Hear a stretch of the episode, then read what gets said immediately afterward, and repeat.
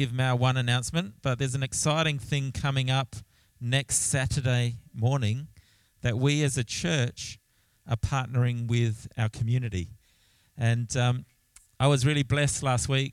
Did anyone miss me last week? Notice I wasn't here? Yeah. Probably didn't. I heard it was pretty amazing, and Dave preached a great message. Um, but uh, I went to this church in Barossa Valley to share about community and how to engage your community because people are beginning to hear about what we're doing here on the peninsula and they want to know how we did it and what we're doing. And so I was, had the privilege to talk to this church and one of the thing I, one of the things I talked about was the importance of building relationships. That God moves and operates in relationship. And he, he works through our relationships uh, with each other and with Him. And um, not just within church, but also our relationships outside of church. And so, one of the things that we're doing next Saturday is we're partnering with our community. Uh, there's the RSL, another church, Uniting Church, us, Uniting, uh, Uniting SA, the Smith family, and the Port Adelaide Enfield Council, and we're putting on a family expo. And the idea of it is that w- there's a lot of families doing it tough on the peninsula, and we want them to know about what services are available to them and that how we can support them and get around them. So we'll be telling them about pop up and youth and kids club and gig and all the things that we provide. And uh, we've been asked to provide the barbecue and the coffee. That sound pretty cool?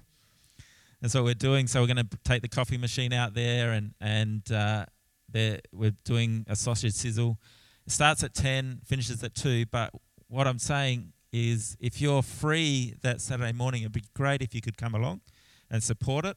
But even if you're free and you can help, please come and see me. And um, I'd love to get you involved in cooking the barbecue, or Benito would love to teach you how to make coffees or whatever else. Um, but we'd love to get you a, a part of it. But isn't it exciting that we as a church can be a part of that? that we're out in our community. Remember, a church without walls, a church out and amongst it. So um, pray for it as well if you can't come. But let's pray, and then we'll get straight into God's word today. Lord God, thank you for your word. We thank you for your church, and we thank you for all that you are doing within our church and our community. And I just pray that even as we come today and share around your word, that you would speak to us, that you would open our eyes to what you would want to say to us, that you would help us hear the words that you would want us to hear. God, help us to see and listen, and not just see and listen, but also to put it into practice. We ask you this in Jesus' name. Amen. Who's been enjoying the series on grace and truth? Yeah. Yes, it's pretty cool. Remember our scripture?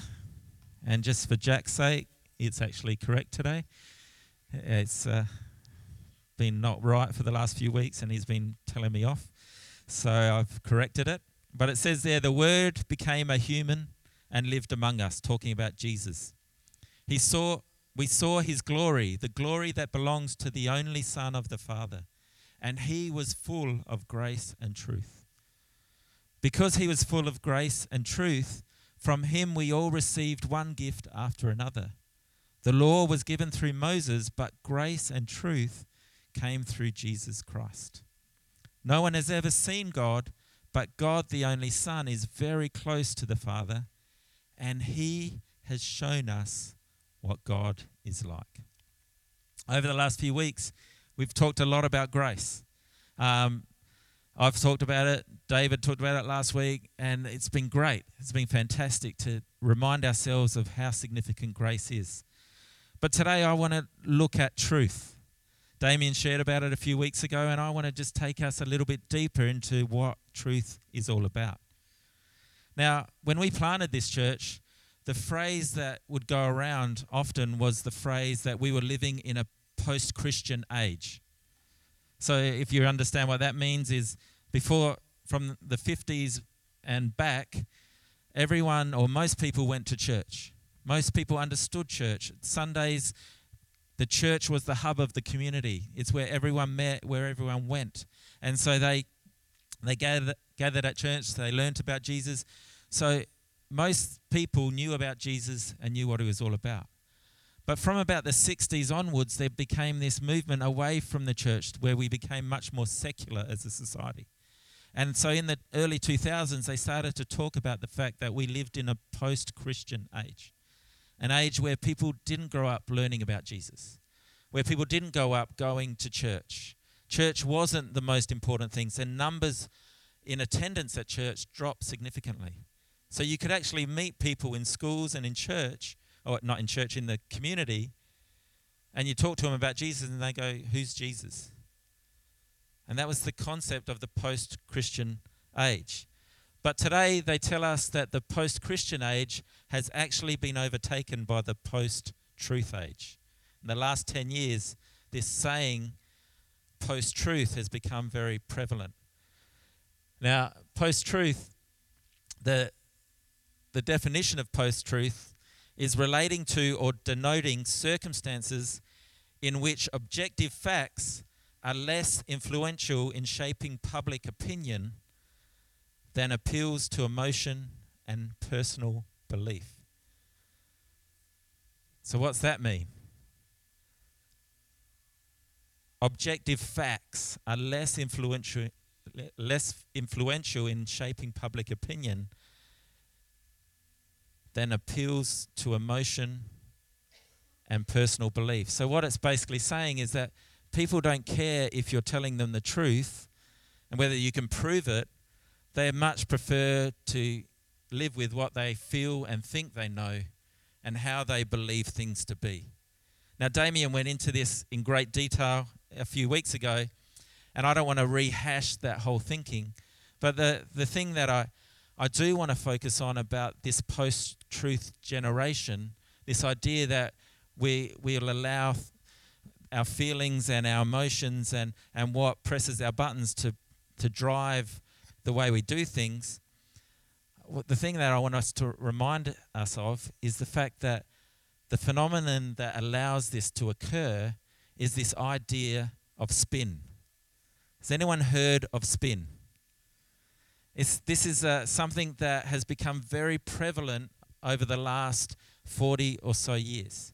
Since television came in and advertisers learnt the power of spinning things to our own advantage and spinning things in such a way that it would help bring other people uh, around to our way of thinking that people have used this idea of spinning ideas to reach their own conclusions about things. Now, I really think it's become even more prevalent because of television and advertising everywhere. That if we can press the right emotional buttons in people, then they'll buy more of the stuff we want them to buy. Isn't that right? I was watching something the other day and uh, I was just sitting there watching it, and it was just interesting as an ad came up on telly about food, and I'm on a fast at the moment for the next 40 for that 40 day prayer period, and um, the food looks so good. It looks so, and it seemed like every ad was about food, but it made me want to have it, and it was spun in such a way that it made it look like that sort of food was actually really good for me to have, even though I knew it was very unhealthy for me to have. And so we live in a time now, especially with social media, where we live in a time of spin on steroids. Everyone has learnt the power of spinning things, and the result is that we live in a society that does everything that they feel right is in their own eyes. That they, they in other words, what, they what I'm saying is that they'll do what suits their own needs. That they'll do that they'll spin things and make it sound like it's okay because it suits what they want to do. Now, in reality, let's be honest, this has been happening since the beginning of time. Look back to the creation story, and there was a serpent that was spinning an idea to Adam and Eve on why God was hiding stuff from them and saying to, to them that, hey, God doesn't want you to eat of that apple because if you do, you're going to be like him, and he doesn't want that. And so, this idea of spinning things to, uh, to someone's advantage has been within society forever. Now, fast forward to when Jesus walked the earth, and people were using truth that they had received to serve their own purposes, especially the religious leaders of Jesus' day. And so when John says Jesus has come in truth, what is he actually talking about? Now, Damien shared this, and the Greek word for truth is aletheia. Now, what that translates as is unclosedness or unconcealedness, disclosure or truth. The literal meaning of the word aletheia is the state of not being hidden, the state of being evident. Aletheia is that which is seen or expressed as it really is.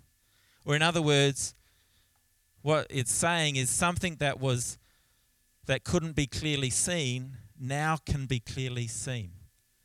So think of our scripture in 1 John, and Jesus says, I've, or John says about Jesus that he has come in grace and truth, or full of grace and truth. And then the last part of the passage says that when we've seen Jesus, we've seen what God is like. So the idea here of truth is this idea that nothing is hidden anymore about God.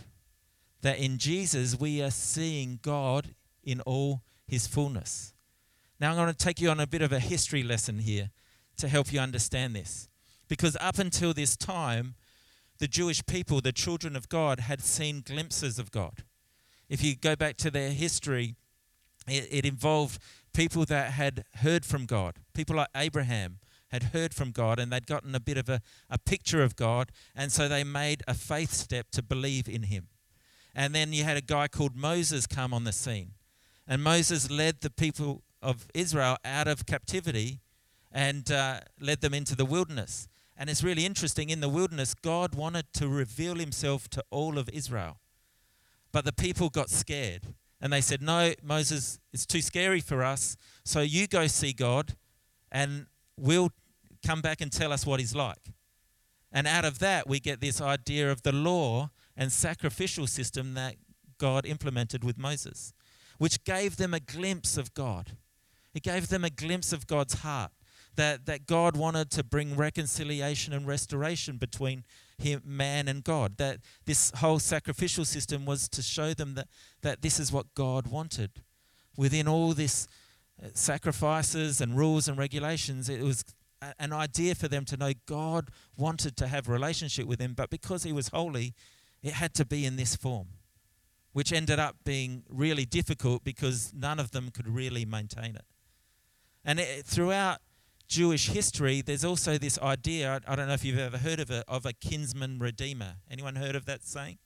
The kinsman redeemer were people like Moses, a man one of mankind who came to bring Israel out of captivity from Egypt into the promised land. There were other kinsman redeemers like Gideon. There were even women kinsman redeemers like Deborah who led Israel out of captivity into God's promises. The King David was another like that. Now these you have to understand that this idea of a kinsman redeemer was a picture for them or a type of what God had promised that one day a Messiah would come who would save them and rescue them for good, that they would be rescued forever. And so it was a promise in, in these men, and they were only men, there was a promise that one day God would come as a man and he would save them forever. So this is the, the, the culture that Jesus comes into, and, and John declares that he comes full of grace and truth. And so, uh, all their lives, the Jewish people had gotten glimpses into what God was like. They'd seen him as their redeemer and they'd seen him as their provider in the wilderness, who provided manna and, and uh, fire by night. And they saw him as, as uh, one who wanted relationship through this sacrificial law system. And the sad thing about the children of Israel, and you read it throughout the Old Testament, is the religious leaders of children of the children of Israel continually spun the truth to their own advantage. And often God would get angry at them because the religious leaders would say, you know, you need to do this and do that and do this. And they were spinning it so they could get what they could out of the whole system. And so all of a sudden, this thing that God had given them, like the law, and had given them to show them He wanted relationship, the the leaders had turned it into something that had become a huge weight and burden to them that they could never fulfill. And then we come to John 1, and John makes it very clear to us Jesus is full of the truth. He is the final mas- manifestation of the hidden reality of God. In other words, he is the one to whom all of the Old Testament pointed. In Jesus, we see God in all his fullness, as it says in John 2 9, not, not John, Colossians 2 9, that we read this week. For in Christ, all the fullness of the deity lives in bodily form. Now, this is incredible because God is no longer hidden.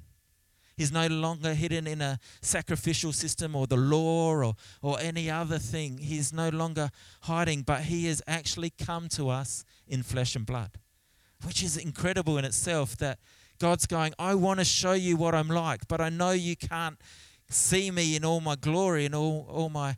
Because, you know, the Jews knew that if they saw God, they would die because his glory would be too great for them. So he goes, Well, so what I'm going to do is I'm going to package me in a man.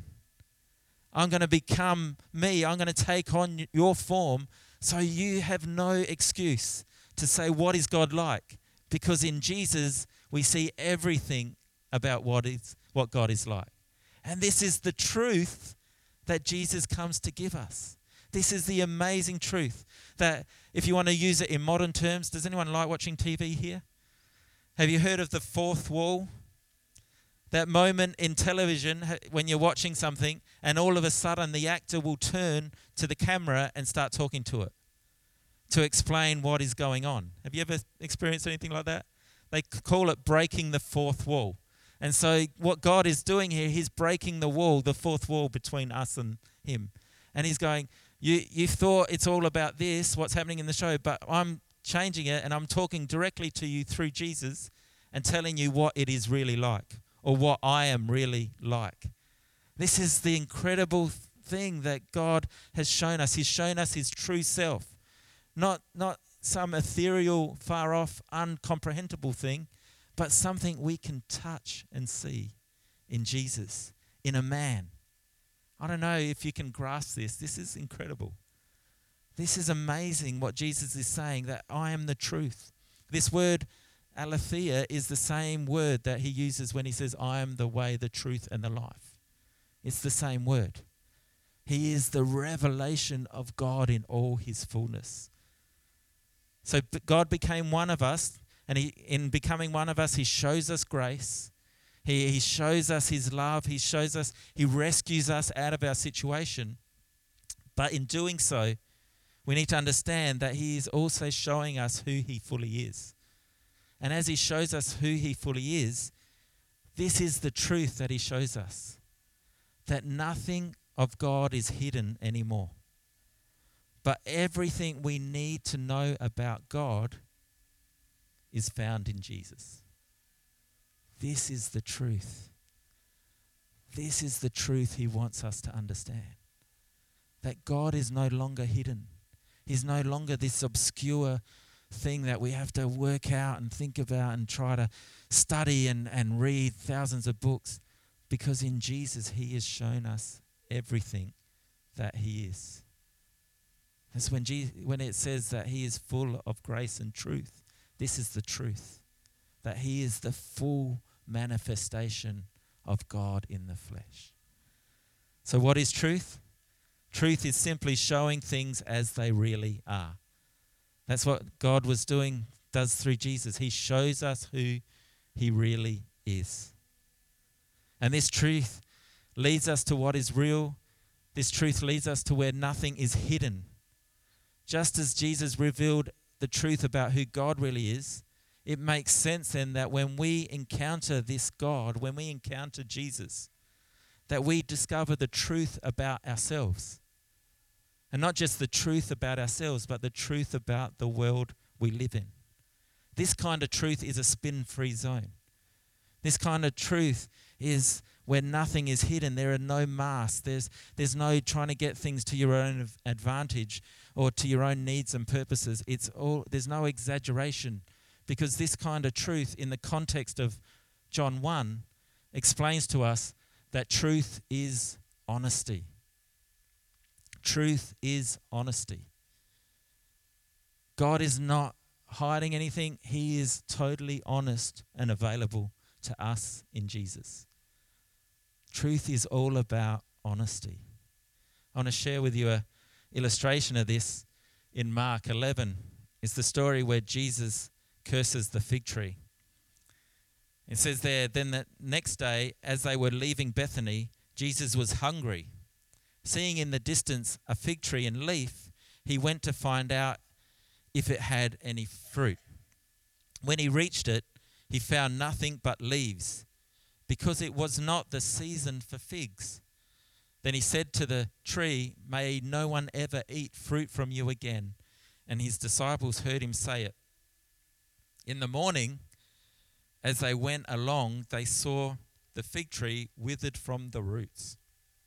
Peter remembered and said to Jesus, Rabbi, look, the fig tree you cursed has withered. Why did Jesus react so strongly to a fruitless tree? Now, in our in my thinking, when I read that, I think that's a bit unfair, Jesus. Like, it's not even the season for figs. And you're expecting there to be figs. Why are you reacting so strongly to this poor old fig tree? Now, some scholars go into the idea that the fig tree is a symbol of Israel and that Israel is an unfruitful tree, and so God no longer blesses it. And so that's their picture. But I, I feel like there's something, there's got to be something more to it because everything Jesus did was to reveal the heart of God. And and so as I I was thinking about it and reading it and talking to different people, the thing that became aware to me is that Jesus is reacting to something much deeper. Now, our passage says that the fig tree was in leaf. Now, it's common knowledge. I like doing a bit of gardening have a few, few fruit trees at home that when a tree is in leaf and full leaf, that you should expect fruit to be on it. When it's not in leaf, when the, you know in the autumn and the leaves fall off and it's not, you know that I'm not going to get fruit from this tree. So, I believe the problem was that the tree looked like it should have had fruit on it, but when Jesus came closer, and on closer inspection of the tree, he discovered that it was not what it made out it was. In other words, it was a fake. It was a fake fruit tree because the leaves should have shown, yes, it's in, in, in fruit. And so when Jesus came, even though it's not the season, Jesus came expecting, and it didn't give him what he expected it to be. In other words, it wasn't what it professed to be. For all intents and purposes, it looked like it should have had fruit, but in reality, it was fruitless. Now, I think this is a really important picture for us to consider because in our society today, people love to wear masks. People love to put on fronts. People love to look one way, but when you actually find out more about them, you discover that it's all just a front. Anyone experience that?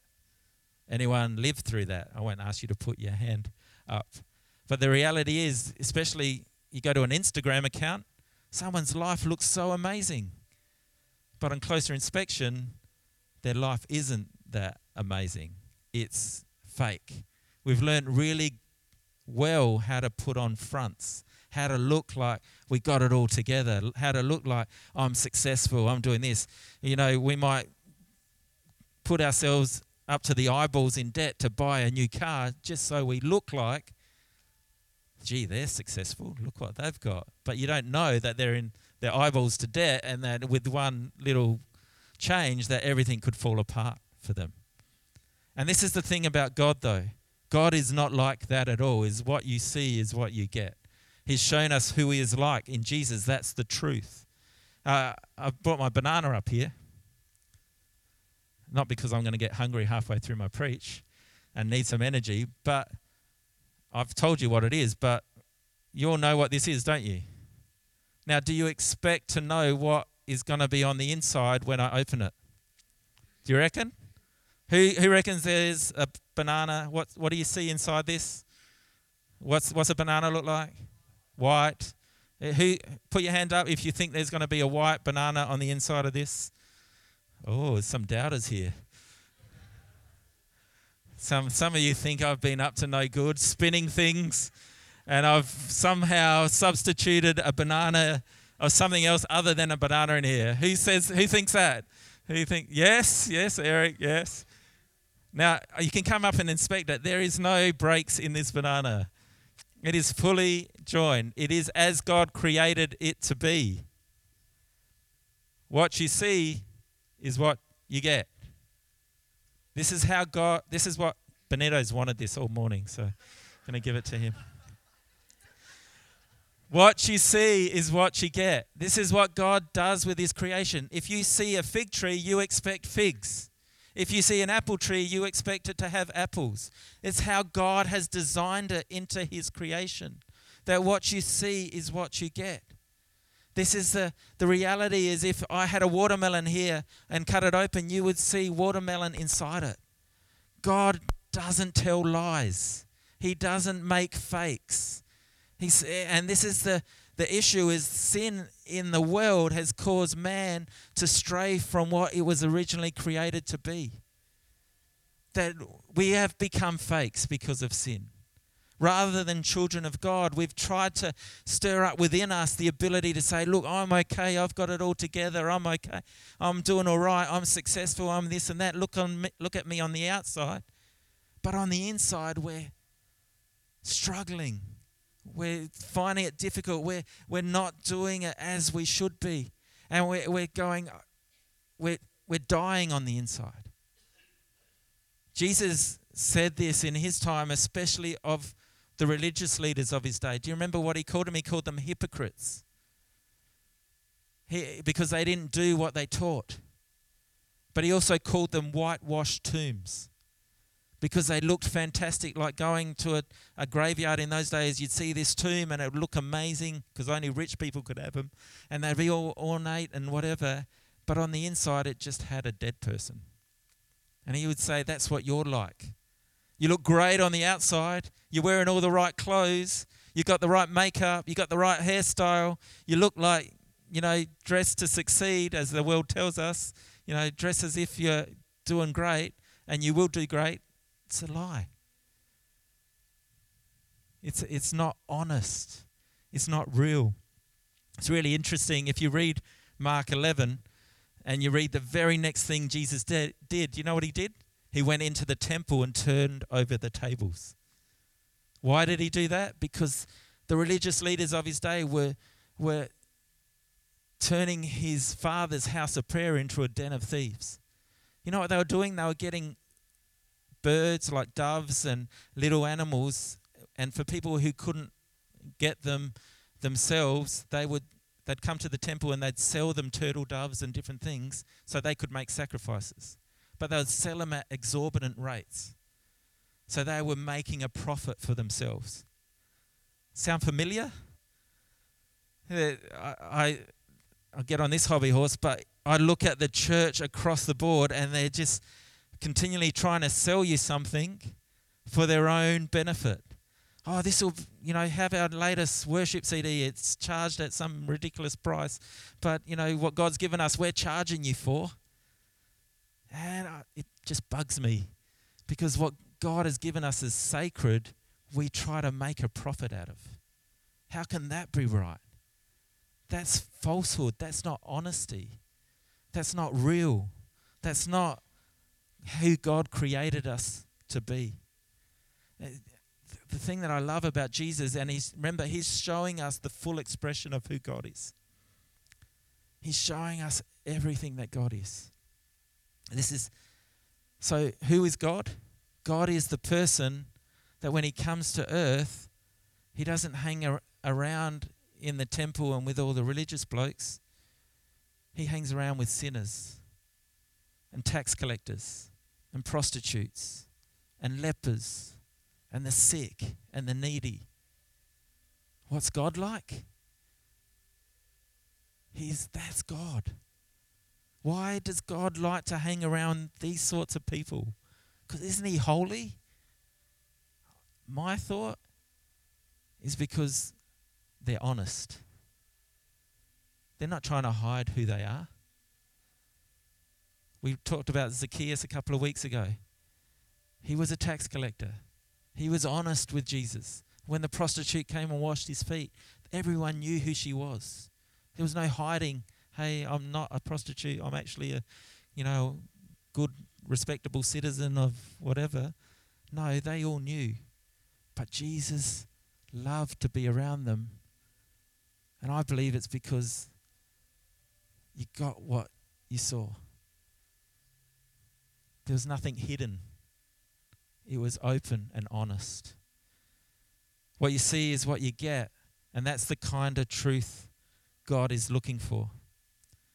The kind of honest and real truth, this kind of honest and real truth is powerful because truth is humility. We've been reading Philippians and Colossians. It's been amazing doing this 40 days with some good readings, some really good stuff we've been reading. And in Philippians, it tells us that Jesus, God, humbled himself and became human. And as he humbled himself, he gave us an example to follow that would lead us to his grace. Now, I've talked about humility a lot here at church. And humility is comes from the Latin word humus. Everyone remember what it means? It means dirt. And dirt, what it is, the idea of it, it the dirt is the earth that God created us from, and He breathed life into the dirt and it created mankind. And the idea of humility is that we are grounded. A humble person is a grounded person. In other words, a grounded person is someone who knows where I came from. Knows where I come from. Thank you. A grounded person uh, is a humble person because they remember their their roots and where they have come from. They're not too big for their boots. So when we are humble, we're being honest and truthful. We're being honest about who we really are. Just like those tax collectors and prostitutes, they are being honest about who they really are. And God gave them his presence. When we acknowledge this truth, the Bible teaches us that it's a truth that will set us free that scripture that says, You shall know the truth, and the truth will set you free. You know what that truth is? It's aletheia. You will know the hidden reality of God, the true revelation of God. Nothing with God is hidden. And when you know that revelation, it will set you free. Now, this, uh, the example I think of, and it's great to have Bill here because he's worked in this for years, and you can talk to him about it. But is the idea of Alcoholics Anonymous? Anyone ever been to Alcoholics Anonymous? Don't be shy. It's all right. I've been, not because I was an alcoholic, but to support someone. But uh, it's really cool because the, the idea of Alcoholics Anonymous is it's a 12 step program. But the first step, this is the first step. The first step is to humble yourself and admit that you are powerless to help yourself and your life is a mess. That's the first step. The first step to change is to say, I've got a problem. That's humility. That's truth. That's honesty. And this is the great thing is that they continually remind themselves of where they have come from. Because if you stand up to say something in an Alcoholics Anonymous meeting, you say, "Hi, my name's Ben and I'm an alcoholic." To remind yourself that you have always like there's that reminder to ground you in the fact that without help this is where I would be. Without the help of you, and, and they talk about a higher power, the help of God and, and others, and the support, this is that's where I'd be. They're continually grounded and humble. I think I think this is so critical and so vital. I think it's a great lesson for us as the church that we would stay grounded to the fact that without Jesus and what he has done for me, I am a sinner. If you'd read just readings this week in Philippians, Paul described himself as the greatest of sinners. And the amazing thing that he said is, I've got all this knowledge. I know the law back to front. I started studying it when I was just a boy. I've done everything. I know it all. He literally said, I know it all. But at the end of that, he goes, I know that I'm the greatest of sinners as well.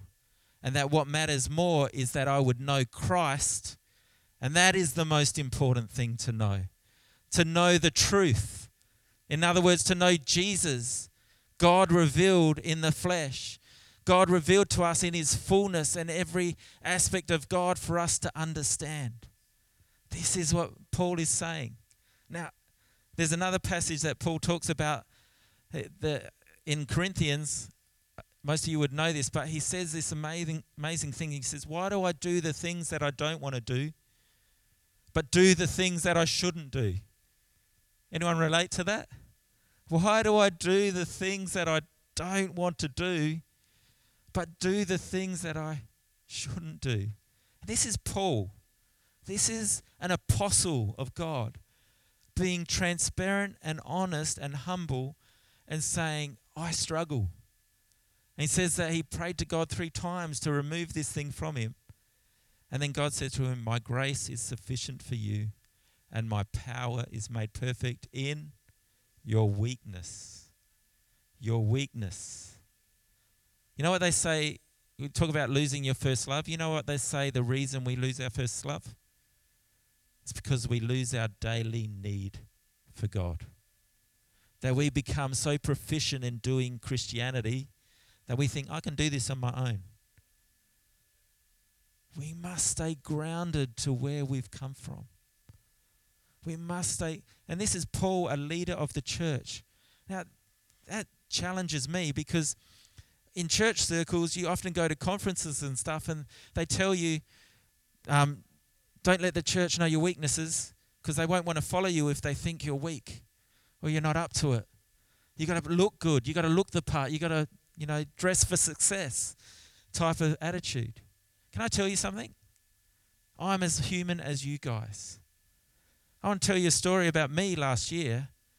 During COVID, I had a really difficult time. My anxiety went through the roof, and I was struggling. I was really struggling with anxiety, worrying about stuff. And I would wake up in the middle of the night, cold sweats, heart beating, all of that stuff. And being honest, I was too proud to talk to anyone about it. Probably just Julie was the only person I talked about it. Then God, in His amazing grace, gives me a dream one night. I wake up from the dream and I said to Julie, I need to go to talk to someone. I need to get help. So I, I went to see my GP and I and he booked me in to see a psychologist. Being honest and vulnerable and true. You go, you're a pastor, you shouldn't need a psychologist. Well, if if I had a heart problem, you'd have no problem with me going to a cardiologist, would you? So if I've got a mind problem, who do I go see? Does that make sense? This is let's let's be real and honest and humble enough to say, I need help. This is the humility that brings God's grace to our life. Can you imagine what our church would be like if we actually were honest and humble enough to stand up and talk to each other and say, Hey, my name's Ben and I'm a sinner. But by the grace of God, I've managed to not do what I shouldn't do this week. And because of your help and your support in understanding we're all the same, other than by the grace of God, isn't that what the church should be like? where we could be honest and, and humble enough to tell the truth if we're struggling, if we're finding it hard. Here's the exciting thing, and I'll come to a close. It says in James 4 6, God resists the proud but gives grace to the humble. And the interesting thing about this scripture, you can read it for yourself later, that the next part of it, it says, Submit to God Resist the devil and he will flee from you. What who are we resisting? The devil. What do we know about the devil? That he is the father of lies. Isn't that right? In other words, he is the king of spin. It's not Shane Warne, it's the devil. Shane Warne's just a little bit below. don't, don't take that off the tape. I didn't say that. The reality is the devil is the king of spin. He's the father of lives. He is the one who encourages encourages us to hide our true selves from God and to those around us. When you get those thoughts in your mind, I need to run away. I need to hide this. Resist those thoughts because that's the enemy. He doesn't want you to be open and honest and vulnerable. Why? Because he knows when we're honest and humble, what does the Bible tell us? God gives us grace. God, so what? He doesn't want you to have God's grace. He doesn't want you to live in truth. So he'll spin lies to you. Oh, they won't understand. They'll reject you. They'll judge you. If they hear about that, they're going to kick you out of the church. But God says if you humble yourself, if you're honest, He will give you His grace, His favor. If we are truthful as He has been truthful with us and revealed to us who He really is in Jesus, then if we open our hearts and reveal who we really are, His grace will flood our lives, fill us. He is God's example makes it clear that we must resist this desire to hide. Church, it's time to practice the truth.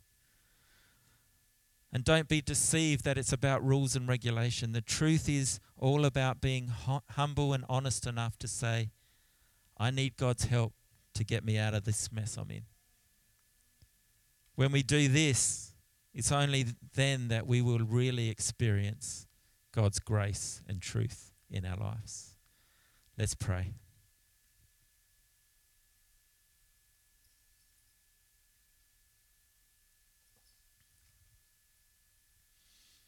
as we pray, I know there's probably 101 things going through your mind right now. There's a lot I gave you.